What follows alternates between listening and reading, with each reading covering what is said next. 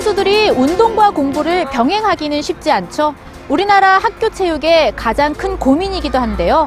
성적이 떨어지면 운동도 시키지 않는 독특한 교육 방식으로 아이들에게 당장의 승리보다는 인생의 행복을 꿈꾸게 하는 축구 감독이 있습니다. 광남 펠콘스 김장성 감독을 뉴스인에서 취재했습니다.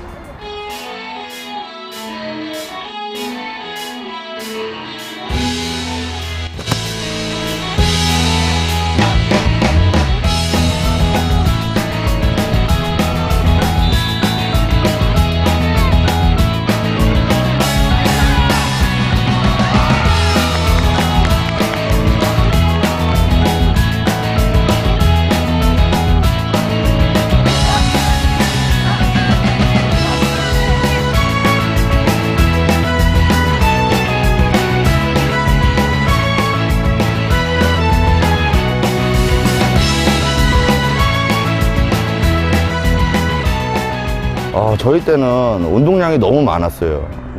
운동량이 공부를 할 수 없을 정도로 많이 운동량이 있었기 때문에 어, 그 공부는 못했다고 봐야죠. 이제 운동을 그만두고 이제 지도자의 길로 나서다 보니까 아, 예전하고는 바뀌어야 되겠다라는 그런 생각을 했기 때문에 이 성적이 나오지 않으면 운동을 시키지 않으신다는 굉장히 독특한 교육 방침을 갖고 계시던데 좀 어떤 식으로 훈련을 시키시는 거예요? 이제 처음에 저희 팀에 이제 오게 됐을 때 성적을 저희는 꼭 이제 부모님들한테 여쭤보거든요.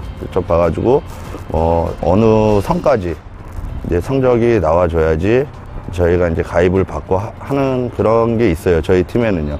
예전 같으면은 운동선수들은 공부를 못한다는 얘기를 많이 그렇게 지적을 받았었는데요. 저희 팀 같은 경우는 어, 학교 생활이 끝난 후에도 공부할 시간적인 여유를 주고 그리고 나서 훈련을 도입하는 방법으로 그렇게 훈련을 하고 있습니다. 선진국형 축구라는 게 어, 축구만 잘한다고 해서 선진국 축구가 되는 건 아니거든요. 이제 공부하고 같이 병행하면서 나중에 아이들이 성장해 나갔을 때 이제 축구 선수가 아니더라도 뭐 사회에 나가서 다른 쪽으로라도 꼭 발전할 수 있는 거를 마련해 주기 위해서 많이 노력하고 있습니다.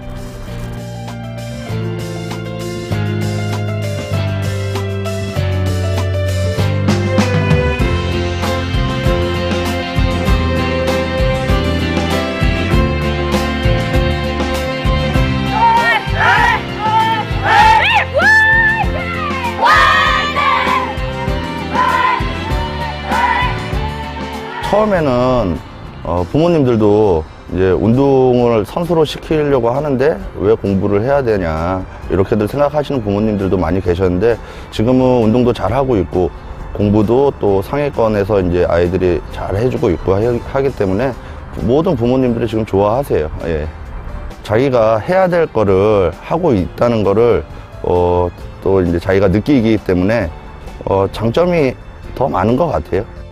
가장 좀 뿌듯했던 순간이 있을 것 같아요. 게임에 지고 나왔는데 아이들이 울더라고요. 근데 그게 제일 뿌듯했어요. 그게 이제 저도 이제 가슴에 벅차더라고요, 그게. 아이들이 그 승부욕에서 자기네들이 이제 졌다는 게 참 얘네들도 이 게임에서 이기고 싶었구나 하는 마음을 가지고 있었기 때문에 눈물이 났을 거라고 생각이 되거든요. 게임은 졌지만 그 마음에서 그런 거는 승리했다고 저는 생각하고요. 이 아이들이 이제 성장을 했을 때 저같이 이제 지도자가 된다면 어, 우리 초등학교 때 감독 선생님처럼 나도 이제 그런 지도를 해야 되겠다 하는 그런 말을 들을 수 있는 지도자가 되는 게